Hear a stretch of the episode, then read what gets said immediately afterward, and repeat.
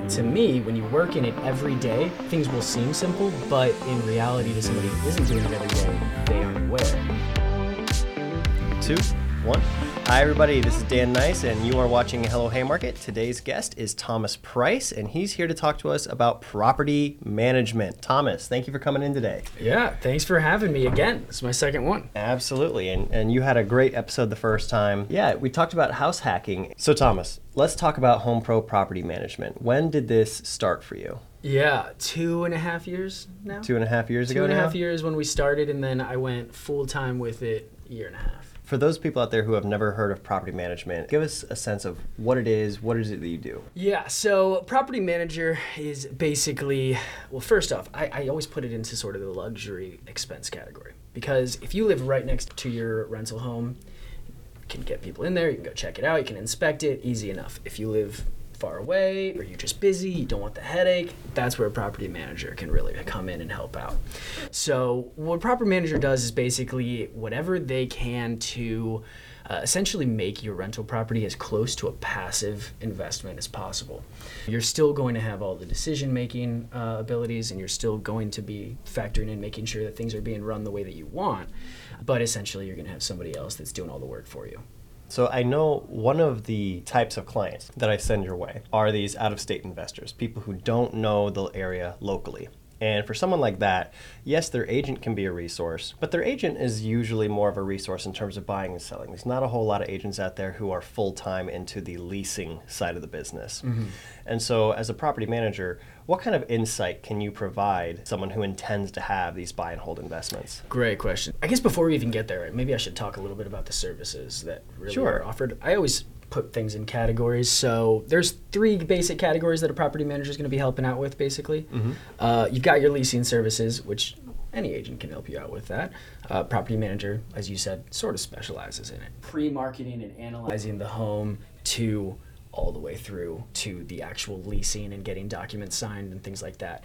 Property manager, and really one of the biggest values that I find a property manager brings on that section of- of services specifically is going through the application processing. So, processing the applications, making sure that you really know what you're looking at, making sure you really know where the red flags are that have popped up in the past. Because some things that are red flags you might not be aware of unless you were working through hundreds and hundreds of applications every few months. It's just you pick up a lot on it. That's really one of the main things. And most agents work with property managers to help with that portion as well. So the other two categories are really falling into owner services and tenant services. And it's exactly what it sounds. You know, your tenant services are, are everything that's tenant facing, handling all of the inspections that are going on, move in, move out, periodic inspections, managing repairs. You're essentially like a general contractor for your property, is essentially what a property manager is when it comes to repairs. And then, you know, collecting rent and managing security deposits, all that stuff. So that way you know everything's legally good, set. And then the owner services are basically everything that's really the uh, facing the landlord. Obviously, disbursements, handling insurance claims, home warranty claims, getting contractors in there, sort of splits between the two depending on what the actual problem is. Getting the accounting taken care of for your taxes at the end of the year, so that way you just have everything cut and dry, send it to your accountant, and you're good to go. So, Thomas, one of the concerns I hear people tell me when they're considering a property manager, maybe one of the reasons they don't want to get one, is because they're worried about losing control over the asset, where they're afraid that they're just kind of handing you the keys and saying good luck, and they're that level of passive where they don't they don't want to hit, get the call, they don't want to have to make the decision. What level of involvement does landlords still have to have, even when they're with a property manager? There are property managers who will be make it so the owner is essentially completely hands off. I would say that is the smallest of smallest of smallest portions of owners that actually want that. So most property managers, what you're really seeing is a monthly update on everything that's going on with the home. That includes owner statements, so that way you can see what the accounting is, you can see repairs, things like that. And then really the bigger piece to involvement past that is basically just approving things. Uh, let's say you have a repair that you need to get done. We're going to be sending people out. You'll typically get a quick text notifier, whatever it is, depends on what your preferred communication style is, but typically a quick text or email goes out to notify you, hey, this is going on, and we're sending people to go assess the problem. People go out, we get multiple bids, we decide if it's something that even needs to be fixed at all, if we decide if it's something that needs to be completely replaced. But we then we just take them all together, we give that owner sort of what the options are, both quality of the contractor, so that way they understand that, as well as pricing. And we, they just give us the uh, the approval to go ahead, or they let us know, hey, maybe we want to look into another option. So it's fairly hands off, especially when, when your property isn't falling apart. Uh, when your property's falling apart, you're going to get notified for every repair. So, of course, that's going to play a role. But yeah, fairly hands off. It's mostly just updates around every different piece that's going on. And for those out of state clients who maybe don't know the area so well, or even maybe someone who's newer to real estate investing, do you find that they often kind of rely on you for, hey, what do I do in this situation? The tenant's got XYZ going on. I don't know how to handle this. Yeah, and, and, and truthfully, it doesn't matter if you're out of state. That's going to be one of the biggest value adds that a property manager does have. And we could start pulling random examples out of the air like, hey, person's not paying their rent, they're falling behind. How do you go through the eviction? Obviously, that's like worst case scenario, but that's obviously something that can come up. Or person's falling behind, get them back on track you as a landlord might not have all the relationships that we have with organizations that help people get back on their feet when they're struggling through hard times. So we're able to get them connected and actually go through the process of getting them some rental relief and some help throughout that process as well. You know, when it comes to market specific stuff, you know, there's just so many small things that you don't realize unless you do it a thousand times. Even when you're looking at the standard lease that people use uh, in Virginia or anywhere, that lease seems great until there's just a few things that keep coming up over and over and over, and you start realizing, oh, okay, even though the lease states that the move-in inspection is for documentation purposes only, these people are now sitting there trying to negotiate for all of these, these repairs and stuff. And, and usually it's not repairs, because if it's a repair, it's going to get fixed. Usually it's updates. I've had plenty of people who sold their home, they're used to living in their own home, so they have certain standards on that and then they come over and they say, we want the entire house repainted. We look around and it's like, there's maybe two scuff marks in the entire home. What, it doesn't make sense to repaint. So there's little things that you're able to implement into the lease to make sure that everybody's protected. What kind of costs are associated with hiring a property manager? What should people be expecting when they're going to interview people? Yeah, so there's a few different structures that property managers have, but essentially all of the costs are going to fall into three different categories. Your first category is essentially going to be the cost of actually finding a new tenant and getting things leased out. And that is in our area typically going to cost the first month's rent. So that is the paying for all of the marketing and going through all the applicants and managing all the showings and getting everything taken care of on that front so that you can actually find the person to actually get them there. So that's typically first month's rent. Whether you're using an agent or a property manager, it's usually about the same. There are some big boys in the industry that might make it a percentage based on the length of the lease. So instead of it being only a month, if it's a two year lease, they might do a month and a half. But that's pretty rare. So it's not something you, you really see all that often. The other two categories are your management fee, which everybody focuses on and, and, thinks about. And then the other one is what I would just call ancillary fees. And that one is where I think the most questions should really be coming from. And it's also the area that many people don't ask all that many questions. So for the management fee, in our area, 8% is about as typical as you're going to find uh, pretty much across the board. 8% of the monthly rent that's collected. In more rural areas, you might see 10%, but when you're going into you know cities, not usually going to be the case. So 8%. And then there are a few out there that do a flat fee management, which could totally make sense for some people, especially if you've got very high rents. And those usually have like a three tiered structure where the more you pay, the more services that are offered. Final one ancillary fees it's going to change no matter which property manager you're talking about. So this could be lease renewal fees for if somebody wants to stay another year. This could be accounting fees for the end of the year when you're getting everything set up. This could be a setup fee in the beginning. This could be a fee to literally show up at the property. I know a lot mm-hmm. of property managers put an hourly rate down for things that don't fall within their typical services. But the biggest one that I always say people should ask about is the repair markup fee because mm-hmm. uh, the way that it's actually written in most contracts and agreements, people aren't even necessarily aware that it's happening. But most of the time, when you're with a property manager, there's actually a percentage charge that they're adding on top of all repairs.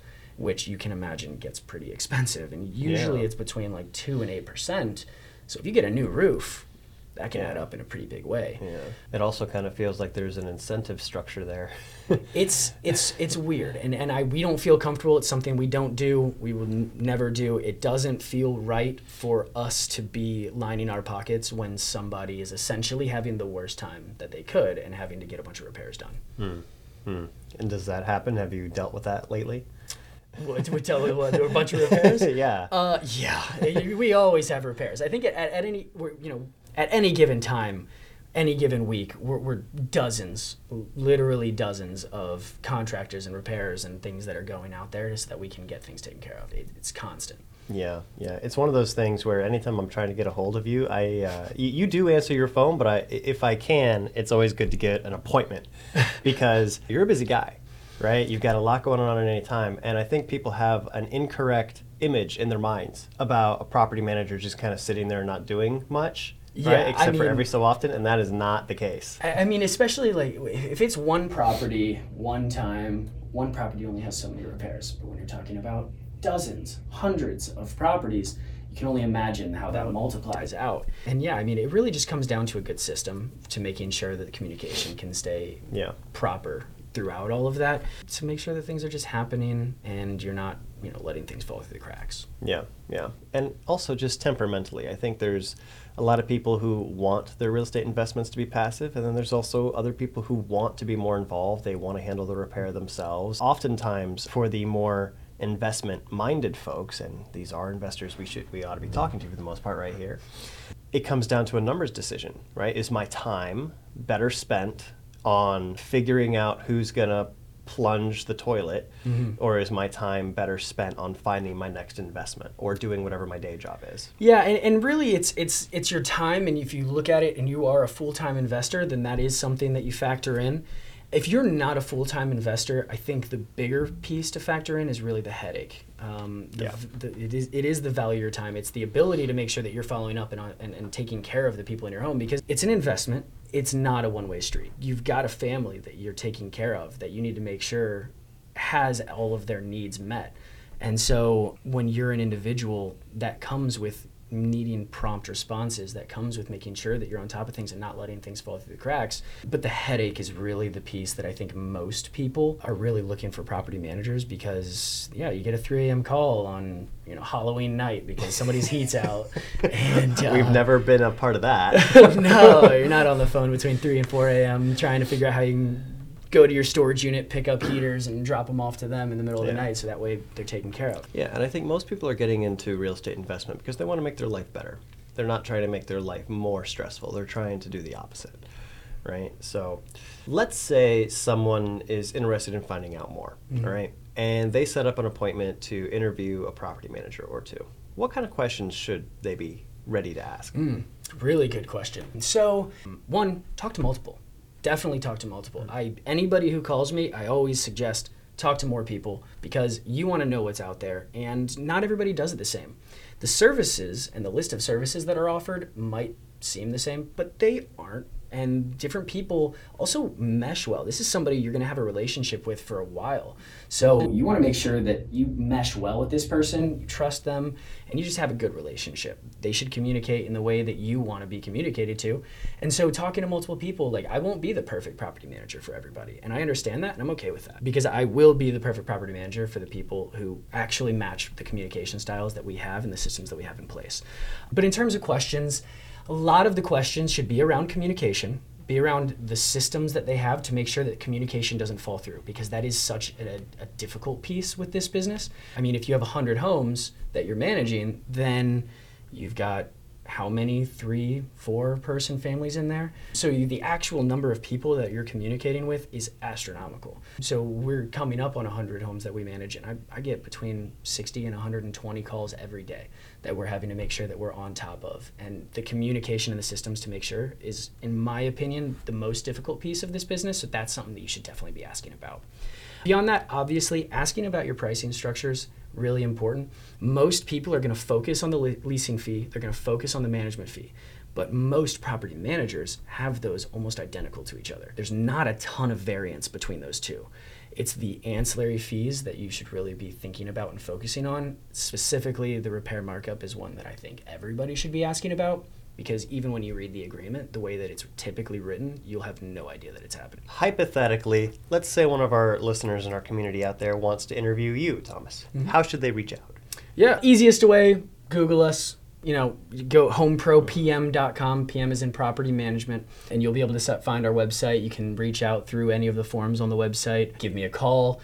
Send me an email, thomas at homepropm.com. You'll be able to find it all online with our, our numbers and everything as well. Typically, I do think it's probably best to just pick up the phone and, and give the person a ring or shoot them a text to set up a time, just because you're not going to know what questions you have until you start talking. And there are going to be a lot of things that I don't know, you don't know. Right? To mm. me, when you work in it every day, things will seem simple, but in reality, to somebody who isn't doing it every day, they aren't aware. And so we've got certain documents that sort of hit the FAQs and that, that mm-hmm. really do come up. But as we talk, you are going to have many questions. And and that's where maybe setting an appointment making sure that you have some time to call is good. I've got plenty of calls that might just be five ten minutes. They're good. They understand a lot of stuff. But it's all about making sure that the person is you know being educated on whatever it is that they're curious about to make sure that they feel more comfortable and that you know they're they're getting smarter about what their investment is and everything that goes into it Yeah, absolutely. Well, I feel smarter every time I talk to you. So, Thomas, thank you for joining us today. thanks for having me Wash that hand later. All right, I'll talk to you later, Nyce. bye bye.